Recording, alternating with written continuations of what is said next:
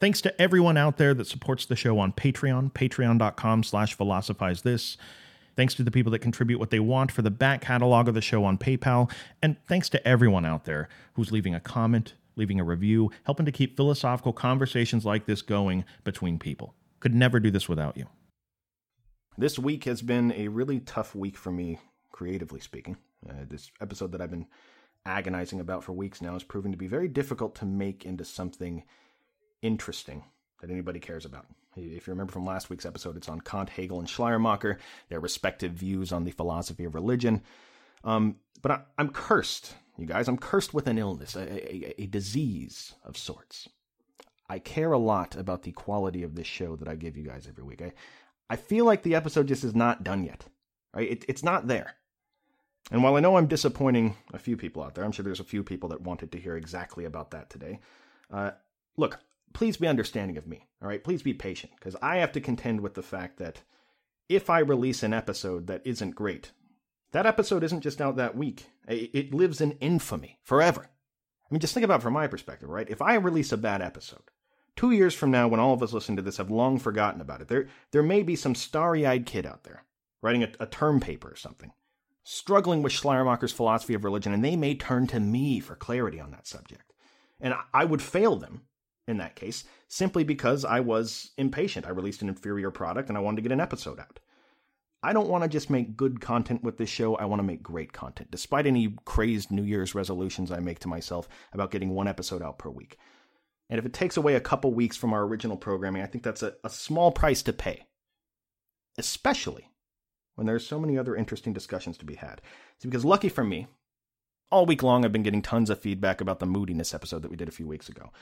And uh, by the way, just want to make it clear how grateful I am for the discussion, you guys. Thank you for writing me. It's so fun to talk with people about this stuff. I mean, the only reason I do this show is to get people to think about why they think and act the way they do, to get people talking about that stuff. And it feels great getting so much response for one of these episodes. But that said, throughout reading all of this feedback that I've gotten this week, I uh, I realized there was some commonality among the questions that people were asking, things that I probably should clarify, and that's what I'd like to address in this episode. Hopefully, we can continue and broaden this discussion a bit. I'd like to keep talking to you guys about it. Because, quite frankly, there are many more interesting conversations to be had. So let's do it. What do you guys say? All right. It seems to me, correct me if I'm wrong, that one common thread among the responses and questions that I got over Twitter and email seems to be that, generally speaking, most of us seem pretty comfortable continuing this conversation, accepting the premise that somebody being a moody person has at least something to do with them lacking tactics or skills in the area of dealing with extreme negative or positive emotional states. Now, for accepting that as a premise, then I think a really good criticism of me, a really good criticism on the first episode on moodiness is that I talked about these people out there that we call non moody people. I talked about a plethora of different examples of these systems that these people use to try to mitigate these emotions that they don't want. But what I didn't do is I didn't give any details about these systems. Or specifically, if you were using them, what actionable tips or techniques would these systems recommend if you were a person, ostensibly, that wants to try to be less moody? So if there's anyone out there like me, someone who's constantly trying to hone their skills of being better at this, being better at being a master of their emotions, then this episode's for you. It's going to hopefully clarify a lot of the things that we talked about on the non moody side of the argument last episode it's going to give you a few of these systems that might pique your interest and cause you to look into them more. And then we're going to talk about how why which system that you choose eventually to help you on this quest. It might not matter in the slightest bit. Let's start with the one that we referenced multiple times last episode Stoicism, right? Hellenistic age, death of Alexander wreaks havoc among the life of the average citizen, adversity and grief becomes an ever present part of someone's life in the Mediterranean Sea region, uh, and schools of philosophy start to develop that concern themselves with dealing with the negative emotions that come from this rootless, often tragedy filled existence. Stoicism is one of the most popular. Now, a Stoic would listen to the episode on moodiness that we did two episodes ago, and they would, well, pretty much think of me as a moron. I mean, they, they would lambaste me for just wantonly throwing around this word emotion as though it's that simple, as though it's self explanatory. They'd probably criticize me and say, is it even useful to use a term as broad as emotion? I mean, what is emotion, Stephen West? What is it? Do you even know? is that maybe talking about a range of feelings that's far too broad to ever make real progress on understanding it. A Stoic might ask me Look, if you want to learn more about basketball, do you study all of sports? No, maybe the term sports can be broken down into multiple parts that might focus our attention on the right things. And in that same way, maybe the term emotion can be as well. A classical Stoic would tell me that they divide what I regard as emotions into two categories passions and feelings, both of which are in their own respective ways, inexorably connected to the value judgments that we make about things going on in the world around us. For example, um, let's say you called in sick to work, and the next day you find yourself in a really bad mood because you're stressed out about the fact that your boss is going to be mad at you, he's going to chew you out, he's going to fire you, and oh my god, wouldn't that be horrible if I lost my job? What am I going to do if I lose my job? You start to worry about it. It starts to wear on you. You start to be in a bad mood, right? Well, a Stoic would say that the root of that bad mood that you find yourself in is that you are inappropriately concluding that losing your job would be a bad thing for you. Can you really say that that would be a bad thing for you? Who are you to say that? See, to a Stoic, freedom from being ragdolled around by these, quote, bad things that might happen to you is really just freeing yourself from making that value judgment that things are bad altogether. They would say that you have really no business creating your own set of values, your own set of what things in this world would be good or bad for you if they happen to you. That to do so is dishonest, and that a true Stoic sage, if you could become one, wouldn't care either way. They wouldn't care whether they got fired for calling in sick or they got a promotion for calling in sick, because they understand the truth to the Stoics, which is that the only things that can be said to be good or bad are virtue and vice, and that to make these grandiose proclamations that something in the external world is bad for you is just wrong. So, for us as modern people looking at this system, I mean, this is a pretty interesting tactic, right? It's a pretty interesting approach at quelling these negative emotions that might put us in a bad mood. The Stoics, their strategy in this is just to sort of cut the legs out from underneath the whole exercise. They say that to even make the value judgment at all that anything is good or bad is not your place. So obviously, if you're not engaged in the process of judging things happening around you as good or bad, and you're just accepting your fate, as the Stoics would say, well, you're obviously not controlled by these, quote, bad things. Things are not good things or bad things in that world. They're just things. They just are. And the Stoics realize that not everyone would ever get to this point. The Stoic sage, the embodiment of good character, is mostly just a paradigm to strive for, not necessarily something that anyone would ever actually reach. So, this isn't all they have to say about improving your emotional state. They give all sorts of techniques for even us little people. Well, that is, if you're the type of little person that's interested in using Stoicism to get better at being a happier and less moody person. So, another tenet of Stoicism is that fundamentally, when you just think about what you are as a human being navigating this planet, what are you, really? What is this concept of I? See, to the Stoics, you are not your body, really. It's kind of interesting to think about. Whatever you are, you don't begin and end where your skin begins and ends, right? Like you don't begin and end where your epidermis begins and ends.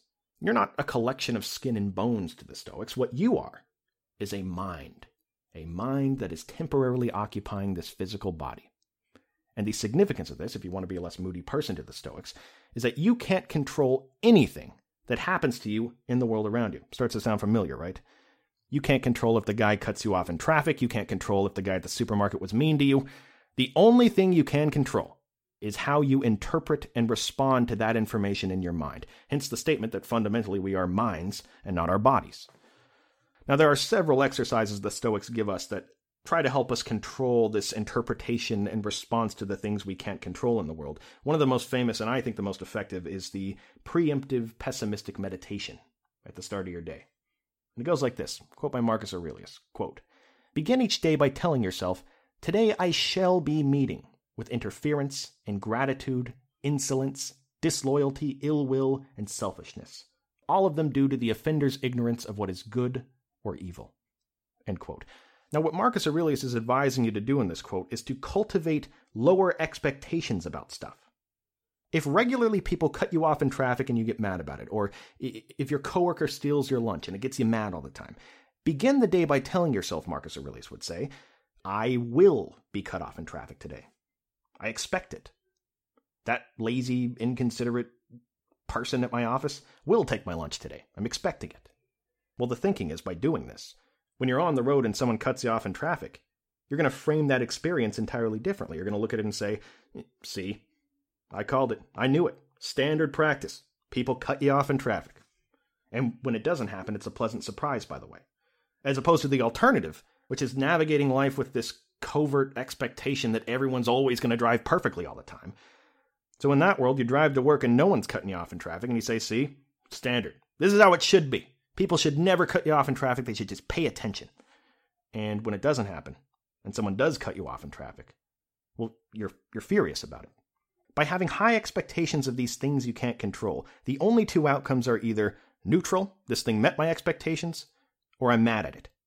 Whereas the alternative, having low expectations of the things you can't control, the two outcomes are either neutral, what I expected happened, or I'm pleasantly surprised. Which do you think is a better recipe for being a happy person? Now I could talk about stoicism all day, but I got to move on. Let's let's talk about another one. Let's talk about another tactic someone might use to mitigate negative emotions. How about mindfulness meditation? Right? Personally, this one has been life-changing for me. It has its roots in Buddhism or Vedism, but it would be kind of misleading or wrong to think of mindfulness meditation as a Buddhist thing because well, there are tons of variants of it that have nothing to do with Buddhism. And quite frankly, Buddhism is a much more complex and beautiful thing than a, a single tactic that someone might use to not be such a baby all the time like I am. Now, what mindfulness meditation would ask if you wanted to be a less moody person is what exactly is the problem when we find ourselves in a bad mood? What caused that? Well, negative moods are really just a byproduct of negative thoughts arising, right? It's pretty genius. I mean, we often think of a bad thing happening, which evokes in us a bad mood. And then our task with these systems, if we want to be a less moody person, is to find something that makes that bad mood go away. Mindfulness meditation would say that it's not like a bad mood just arises out of nowhere. A bad mood only happens after several other steps have already taken place. Not the least of which is that we have had negative thoughts that have fueled this bad mood. Now, if you're just starting out with mindfulness meditation, what they say is that the goal is not to judge your thoughts. It's not to judge whether a thought is good or bad at first. It's just to observe your thoughts. And that eventually what happens after enough practice is that you become almost like a third party observer of your thoughts, sitting on the sidelines watching, watching them rise, watching them fall, watching new ones rise. And that eventually, after cultivating this skill for long enough, you can identify a negative thought as soon as it arises and just choose to observe it. Watch it float past you. By doing these mental gymnastics every day, eventually you gain the skill of being much more mindful of what is going on in your head, and that gives you a tremendous amount of control over what goes on in your head. As far as exercises go, there's tons of them. The, the exercises they usually give at first to start this gym membership for your brain is usually just to sit quietly for 10 minutes, trying to be present, paying attention to your breathing, trying to calm the mind, and just sort of watching. Not judging, just observing your thoughts. So, another system somebody might use to uh, be a less moody person is positive thinking. Now, I'm going to guess that most of us listening to this don't need some lengthy explanation for this one. There, there are hundreds of different books you can buy with slight variations of this theme. Um, but the general theme is look on the bright side of things, right? That no matter how seemingly dire or tragic or hopeless a situation may seem, there is always some positive spin that you can put on it. There's always some great opportunity that you can take out of every situation and choose to focus on instead of the negative feelings. Exercises widely vary here, of course, but they may include, you know, maybe something as simple as just going throughout your day practicing the skill of pointing out the positive spin on things. I'm at the grocery store. Oh, yeah. Yes, this person may be taking 12 years of my life to buy three things at the self checkout.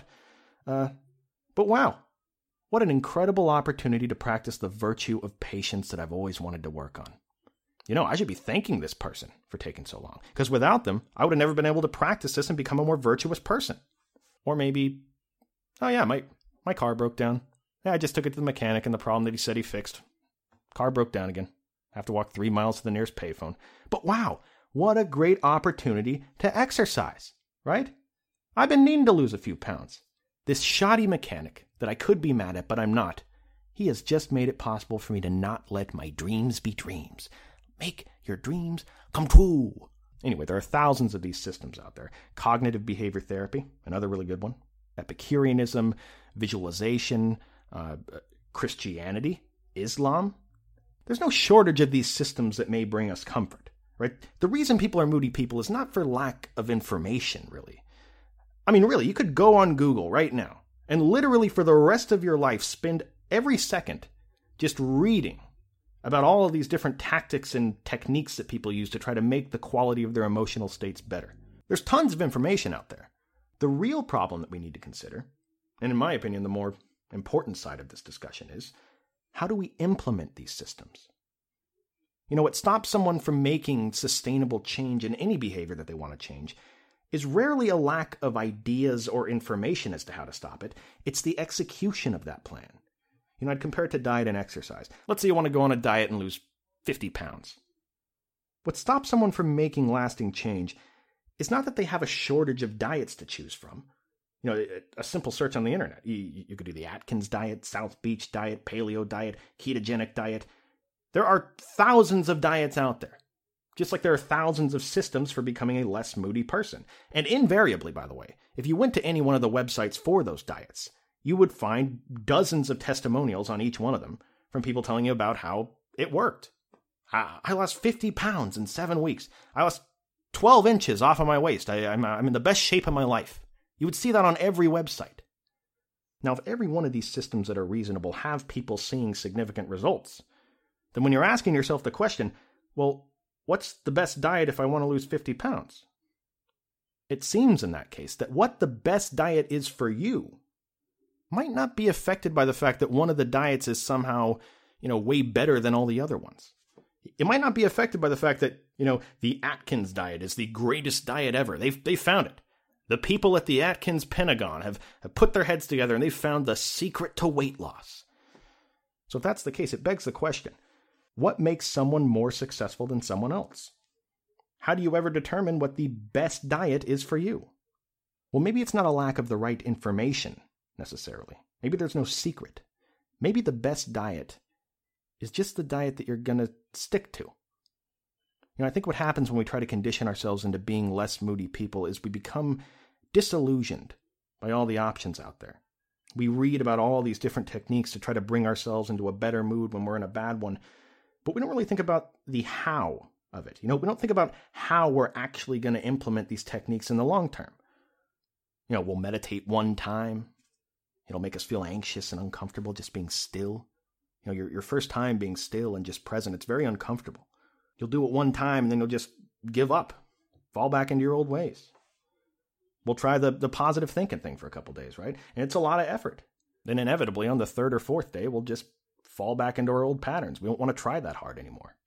Just listen to that. Doesn't it sound just like the pattern of somebody when they go on a diet and fail? They're on it for three days and then they quit. Can't we all relate to that? Haven't we all done that at some point? I know I have.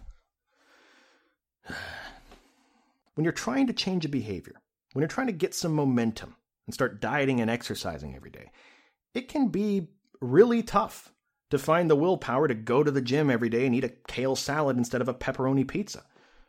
For some people, at each and every one of these decision points, whenever they eat, whenever they're making the choice of whether to go to the gym or not, it can be a real struggle to conjure up that willpower. You know, they practically have to give themselves a, you know, a motivational speech like it's halftime at the Super Bowl just to muster up the willpower to get on the treadmill. And I think from here it would be easy to say to ourselves. Now, I've heard a lot of people say this before. I get very sad when I hear it.